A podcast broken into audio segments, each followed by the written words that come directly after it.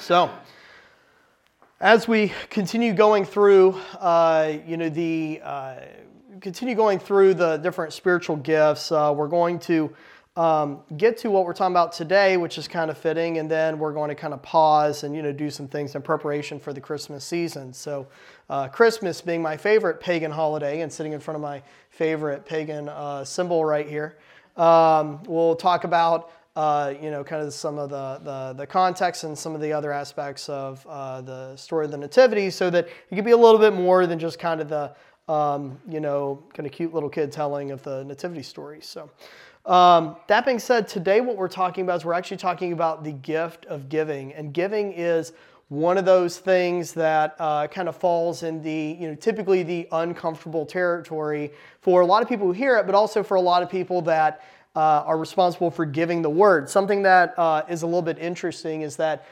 about half of all clergy out there, when you know different groups that have done these polls, in this case it's uh, the CBN network, um, about half of all preachers have basically reported that they have uh, either deliberately avoided aspects of different messages or deliberately avoided certain messages altogether because they were afraid it was going to be all too controversial with their congregation. Um, and this is something that's a very real thing. I mean, I can tell you that um, myself, I mean, I'm, I'm pretty cavalier with the stuff that I'll talk about, but even there, there is this balancing act that takes place where people say you want to um, be able to con- convict people enough that they feel like, you know, I, I want to experience this different life and this change in my life, but you don't necessarily want to sit here and push all the way to the floor where you know you probably could go because sometimes what will happen is human nature will kick in and will kind of push back and will kind of sometimes be repulsed against you know a message that we should really hear especially individuals who may be at more nascent phases of their relationship with god. So you know there is this balancing act that takes place and giving becomes one of those things that actually causes a lot of people stress just the subject of um, money is something that we stress about. So I have other statistics for you. Um, so CNBC did a poll and uh, this year, and they found out that 77% of Americans report feeling some form of anxiety when it comes to their finances. Which, when you hear that, at first you kind of go like, yeah, you know, money, yeah, money's a stressful thing. But if you actually think about that, like anxiety for anybody who's experienced like not just like, oh, I feel nervous right now, but like actual like, oh my God, anxiety, then 77% are saying that that when I think about money, I just go, I just, you know, start freaking out. You know, I can't deal with that. That's kind of insane. Uh, especially when you consider that means the opposite of that. Only 23% are saying that you can that can talk about money and not feel anxiety. Less than a quarter. Um, almost 30% of Americans actually report that that anxiety is bad enough that it actually causes detriment to their mental health. So you're getting up, starting to get up close to almost a third of this country, the most prosperous country in the history of Earth, you know, and, and not something I say in like a weird, uh, uh, you know, kind of exaggerated sense, but something that's like pretty verifiably most economically successful country in the history of Earth. Yet still, almost a third of us feel like some sort of mental health impact when we talk about money. Once you start looking at those statistics, it starts becoming a little bit more sensible when you look at how Christians end up looking at their material wealth. When we talk about our own material, uh, you know, people start um, you know, taking those anxieties and trying to roll it into their faith. This is one of the reasons why there's so much attraction and allure to a lot of things like this kind of so-called prosperity gospel this whole idea of like you just need to name it and proclaim it you know this this concept that like god wants you to have wealth he wants you to have blessings when in reality you look at the Bible and you say there's not a whole lot in the Bible that says a lot of that. There's a lot of people that ended up dying in uh, poverty and you know not great deaths and everything because they followed Jesus Christ. Uh, but yet this bad theology becomes very attractive because that is a need floating around out there. And so a lot of maybe not as well-meaning individuals that kind of wear religious garb have kind of latched onto this as like, hey, this is a way to really tap into what makes people insecure and use a nice, you know, dose of Christianity on top to try to get them to maybe join my group. but not actually dealing with the root cause of some of these anxieties of whether it's money or whether it's not money, whether it's just other things that you have, you know, being generous with your things, being generous with your time and the skills that you have, how some people will hold that stuff back. That, that's something that can actually be detrimental to the mission of what goes on in the church. I mean, if you think about it, money, volunteering, time, all of these things are crucial to the church being able to do as a church what it needs to be able to do.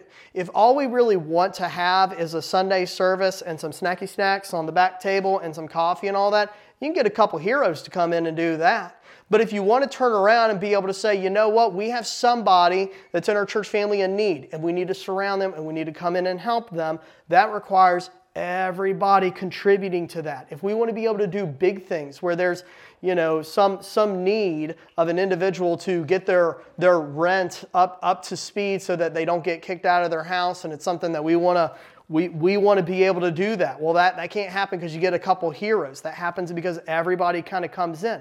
You know, even when there's much larger things that we want to be able to do, big ministries that we want to be able to support, the fact that now, you know, on a monthly basis, we give out a, a decent contribution to one of the area food banks. And that's something that we do because everybody gets in on this. It's not happening because random individuals just decided to be very nice people. So the contributions are actually important. And that's one of the reasons why it does become uh, a little bit trying when you look at how willing individuals are to actually give.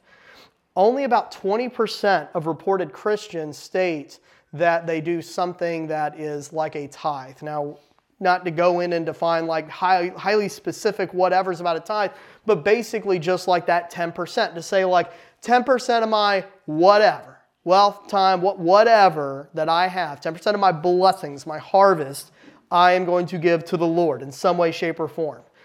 And so only about 20% are reporting that they do that. And then when you start looking at individuals that give regularly, I mean, to an extent, like the fact that a lot of people don't give a tithe is, is if you've been doing church stuff and ministry, especially if you've been in finance for a while, you know, like that's not super shocking. But once you start realizing that only about 40% say that they give anything on a regular basis, like have anything, even if it's just like, I'm make a commitment, 10 bucks every week to Caroline's Promise, 10 bucks to the church, 10 bucks, whatever, you know, just something that you can do. Only about 40% say that they give any form of regular giving that are Christians. But yet you look at what it means to be a Christian, what it means to be a part of this Judeo Christian faith, and giving is actually a very critical part of what it is. In a lot of ways, it's what made that early church work so well. Are individuals looking and saying there's a need in our family or in our community, so we need to be generous with our giving in order to assist those individuals with what they're dealing with. Now, I want to kind of make certain that we can, you know, put in the proper context what we talk about when we talk about giving. Because there's really in the Bible, I mean, you could break it down. I've seen like the, you know, kind of theological mechanisms to give these crazy categories to giving, but you can kind of boil it all down into two basic types. The first thing I'll point to is what Paul connects giving to, and that's something that we read in Romans 13, verse 9, or Romans chapter 13, verse 9 through 13. Oh no, terrible. Okay, I'll fix that later. So, trust me, it's in there. It's in the Bible. It's a good book. You should read it. You can verify it later. Uh, so, in Romans chapter 13, uh, starting, huh?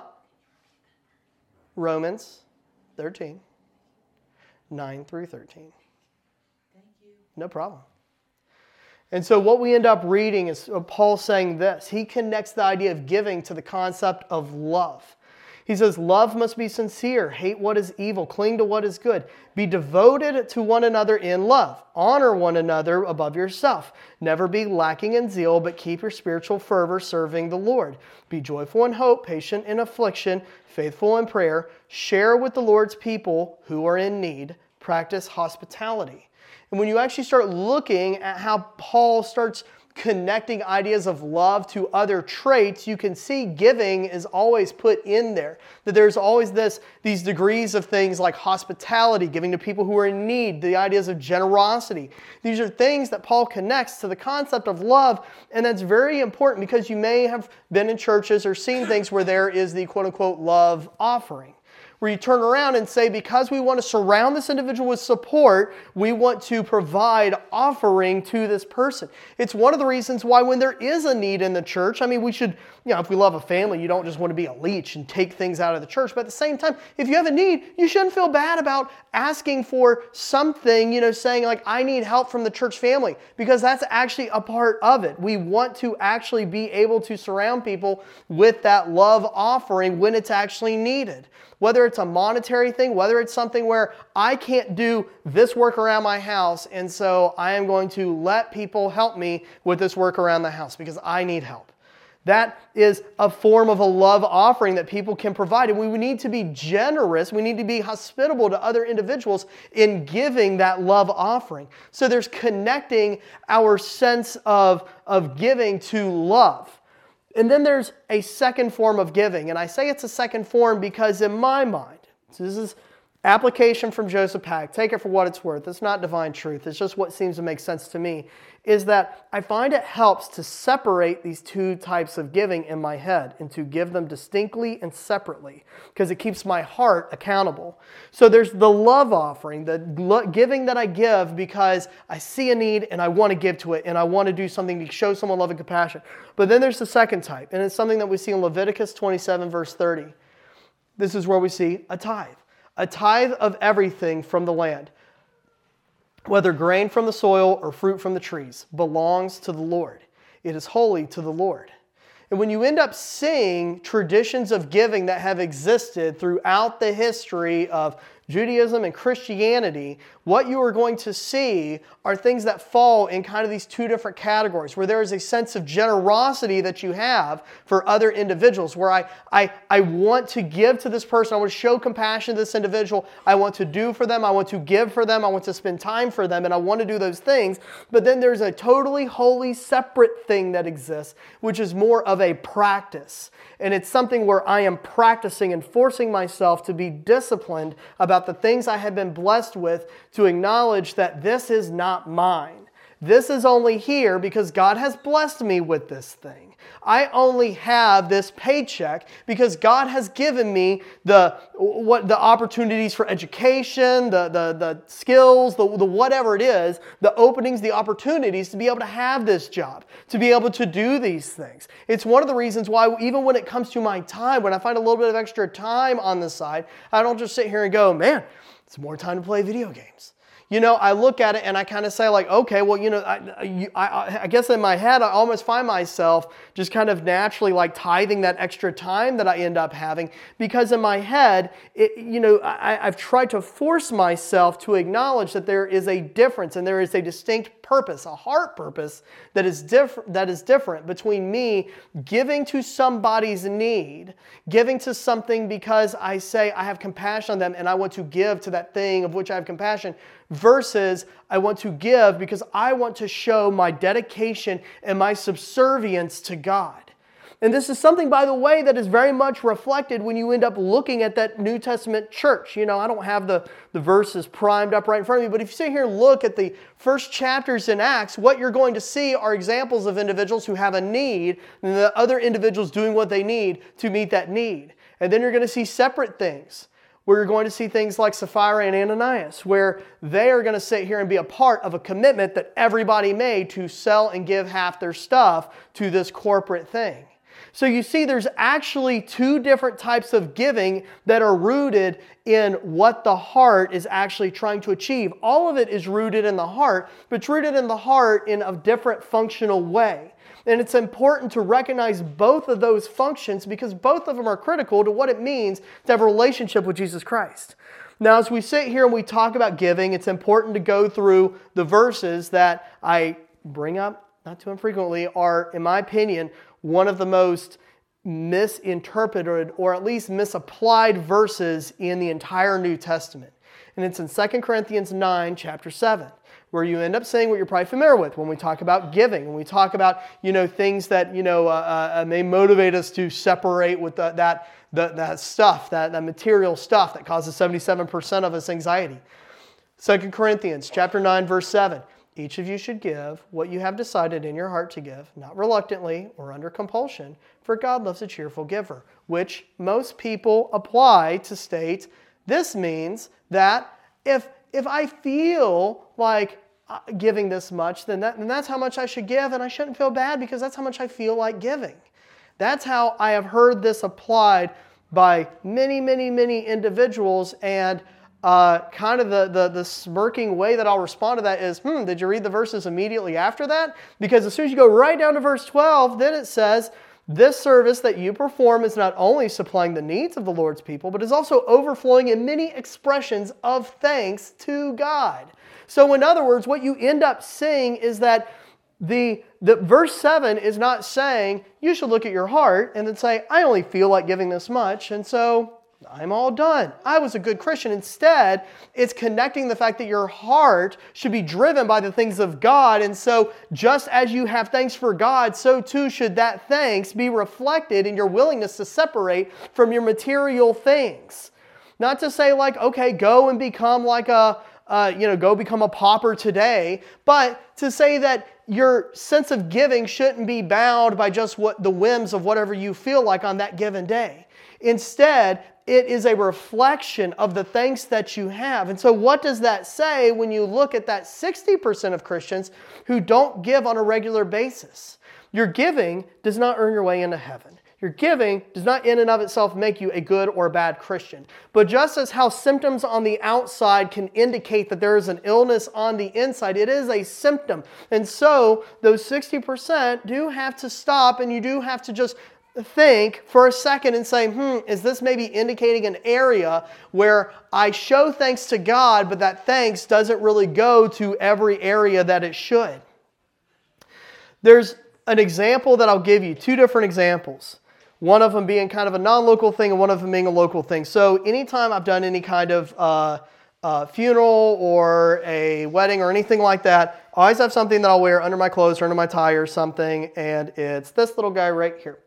And this is a little thing that I picked up when I was in Israel.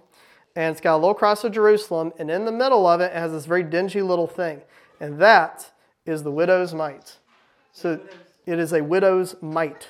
It is a very, very cheap little coin. And if you don't remember the context of the widow's mite, I have good news. There's scripture for that. So in Mark 12, verses 41 through 44, we end up seeing this Jesus sat opposed the place where the offerings were, were put and watch the crowds putting their money into the temple treasury. Many rich people threw in large amounts, but a poor widow came and put in two very small copper coins, what some of your Bibles may translate as a mite. A poor widow came and put in two very small copper coins, only worth a few cents. Calling his disciples to him, Jesus said, Truly I tell you, this poor widow has put more into the treasury than all the others. They all gave out of their wealth, but she, out of her poverty, put in everything, all she had to live on. And as you sit here and you look at that, what you can tell is that what truly matters is not the quantity of the amount of stuff that's given to the church one of the more detestable things I've ever heard in like a church governance type context are an insinuation that my opinion should matter more because I know I give X amount to the church. And it's something that none of the individuals who say that would say that they are trying to say that my giving makes me more pious. But there is this idea that I should have somehow maybe a, a, stronger hand on the rudder of what's going on because, you know, after all, it's just like any organization and I'm putting in this much and everything and you need to keep in, keep in mind who your biggest donors are. And that might be the case in a secular context. But when it comes to the work that God is doing, what you can see is Jesus Christ looking at things and saying that he is less concerned about people who are giving out of their wealth and more concerned about people who are giving because the heart of the thing is what they're really after. Now, the local example I have of this is related to these things right here. And you immediately know what this is. We're all very far removed from college, I guess. Oh, oh, trust, trust if, if you still have college PTSD, you immediately know what this is. This is a ramen seasoning packet. That's what this is right here. I have a little envelope of a few of these, and they stay over at my desk. And the reason why they stay at my desk is because when I was volunteering at Glory Outreach years ago, over in that building right over there, there walked in a couple. So they were pretty open about things. I don't mind mentioning names, but there was a couple named Ralph and Marie. And they walked in and were going around, and the most generous individuals I could think of. They're sitting here at a food bank, and people have all kinds of negative feelings about different types of like institutionalized charity and stuff like that. But they're at the food bank, a place where you could easily turn around if you really want to and go, hmm, those people don't need it. Those people don't need. Those people don't need it. They would walk around, and the amount that was allotted to everybody, where you go to like each shelf, and it's like pick two from there, four from there, and all that, and then helpers would help them out. They'd say, "Oh, I, I don't need any of that. Well, I want to save that for some other people. I want to let other people use that thing." And people would, you know, and they would go through, and they were they were generous about all the different things. But then afterwards, she was talking to Meredith and I, and she realized that we were a newly married couple. So, being like a newly married couple, she turned around. She's like, "Oh, hang on a second. She opens up her her purse. She pulls out some ramen packets, she says, I keep these because, uh, you know, uh, um, my, my, husband and I, we can't, you know, we can't deal with the sodium and everything, you know, but, um, you know, there's so much you can do with these things and everything. They can really help you when it comes to, you know, if you need to make like some broth or some soup and everything. She proceeded to go through and tell us all the things we could do with this and said, like, I want you guys to have this so that I know it's really hard when you start out and everything, but I want you to do this. And it'd be easy to, dismiss that as like a like a crazy old lady kind of thing or something but you could tell that this individual had very, very little. They had nothing. Even the groceries they were picking up to their own admission was mostly not for them. So, but yet these individuals who have nothing are still looking at the small amount they have and saying, How can I give this to somebody else? I even remember the phrase coming out of her mouth where she said, um, You know, when I see these things, I know a lot of people throw these away, but, um, you know, I know people need these. So, so I, you know, I, I keep them. I want you guys to have them. So, we held on to those packets years later, over a decade later, they're still sitting on my desk as a reminder of the fact that it is not how much you give to different, different organizations and different charities that make you a good person. What makes you a good person is the fact that you have a heart that goes along with it. And that's what we're talking about right here. That's why giving becomes so important. That's why giving for all of us is such a critical thing because while it is not the thing that makes us righteous and it's not the thing that makes us an individual that's like a good Christian, it is an indicator of the heart. Who can look at the individual who handed us these and say, you know what? She probably has a pretty corrupt heart. You look at that individual and you immediately know that is somebody who does not think about themselves. And in the same way, people need to be able to look at us and the things that we do with the time that we have, with the talents that we have, with the wealth that we have, and they need to be able to look at us and immediately not, not kind of sit back and go, well, I bet they have other reasons why they're doing this or why they're doing that. Maybe they want to have a stronger hand on the rudder of something. Maybe they just have certain things they want to do. They, we want people to be able to look at us and be able to see Ralph and Marie be able to see people that are giving because they have hearts that are truly wanting to give, that are wanting to serve. We want to have individuals that look at us and be able to say, I can tell this person loves people, and I can tell that this person loves God by what I see them doing on the outside, that symptom of what's going on in their heart. The last thing that I'll, that I'll leave you guys with is um, something that comes out of John chapter 6. It's this story that we end up seeing with um, uh, another, another story we end up seeing of how Jesus uses even humble gifts, even humble demonstrations of our willingness to give up what we have so that God's work can be done.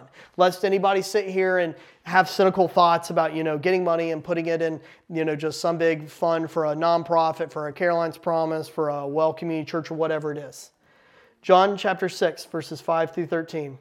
When Jesus looked up and saw a great crowd coming toward him, he said to Philip, Where shall we buy bread for these people to eat? He asked this only to test him, for he already had in mind what he was going to do.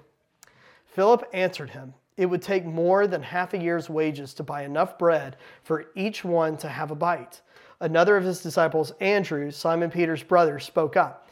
Here is a boy with five small barley loaves and two small fish. But how far will they go among so many? Jesus said, Have the people sit down. There was plenty of grass in that place, and they sat down. About 5,000 men were there. Jesus then took the loaves, gave thanks, and distributed to those who were seated as much as they wanted. He did the same with the fish when they had all when they had all enough to eat. He said to his disciples, "Gather the pieces that are left over, let nothing be wasted." So they gathered them and filled 12 baskets with the pieces of the five barley loaves left over by those who had eaten. When you sit here and you look at this story and you look at how God was able to use the, five, the, the, the loaves of bread and the fish, you're not just amazed at the fact that Jesus Christ did a miracle, which again is the part that's most in our face, it's the part that we most kind of re- immediately resonate with, but the fact that it says in the very beginning, Jesus posed this hypothetical, purely hypothetical question to Philip, saying, Where are we going to get food for all these people? And he already knew, it says in verse 6, that he already had in mind what he was going to do. And so when you sit here and you look at your own talents, your own time, your own skills, your own material goods, your wealth, and you sit here and it, it, it, you, you know you quickly kind of go to that same place. I know all of us. I you know I in my mind go to where we start thinking like, oh, well, you know what? I don't, I don't know if I want to give this up because I might be able to use it for this, or maybe I can do something more good here. You know, I don't want to use this open door to give to somebody else's need. We have to stop and recognize the fact that giving isn't something that just goes into a Jesus Christ slush fund where God will tap into it when He needs to tap into it. But in fact, God already knows what He is going to do. And this poses kind of this existential crisis for so many of us that God already knows the good works that He is going to do. He already knows what He's going to do in the lives of the individuals who are going to call our church in another three months and say, you know what, uh, you know, we have a cold snap and our uh, heat is shut off and we need help. You know, God already knows what He's going to do when there's an individual that is working at one of our employers who is in need because their house burned down. And God already knows what He's going to do whenever there's somebody who needs some individuals who give up their time on a weekday or on a Saturday to go help an individual out with a project around their house. God already knows what He's going to do. And if we sit here and hold back, no problem, because God knows what He's going to do, and we just simply won't be able to be a part of that blessing. That's the existential crisis that we all face because God knows what He's going to do. But then on the flip side of that, you have to understand that when you sit here and you are willing to humble yourself and give up your time and give up your money, give up your skills, give up whatever that thing is you have that somebody wants to borrow or whatever it is, when you're willing to do that, you aren't just doing something and like enabling somebody to be able to get over a hard time. You are actually playing part in something that God has ordained, that God has set up to do, because God already knows what He is going to do with whatever we have to give. So, as we sit here and we think about the spiritual gift of giving, we have to recognize that some of us are better at seeing and recognizing those gifts. Some of us are very good at being able to identify that this person can use some help. This person can use a little bit of service. This person is in a hard financial situation. Some people are very good at recognizing those situations and may try to give everything they give. But you know what? Sometimes the people who have that gift may not have a lot to give. And that's why it is important for all of us to actually take seriously the calling to give generously, to give out of our love for other people and out of our understanding that we serve a God that has dominion over all aspects of our lives. Let's pray. Father God, we thank you for all the things that you bless us with. We thank you for the, the, the time and the skills that you give us. We thank you for the material goods, and we thank you for the uh, uh, wealth that you have you've, you've found it good to bless us with. And we just pray that we would be individuals that don't have a shred of pride and are willing to actually step through the door of, of opportunity we have to help individuals that are around us. This season is full of so many seasons, so many, so many possibilities of how we can help others. Help us to be able to see those opportunities we have to give and to, to give eagerly. I pray that you would help to uh, convict us, but also help to give us courage to give when it's not easy and, and give us determination to be able to consistently let our generosity overflow out of our sense of hospitality towards others and out of our sense of devotion to your work. We pray all these things in your son's precious holy name. Amen.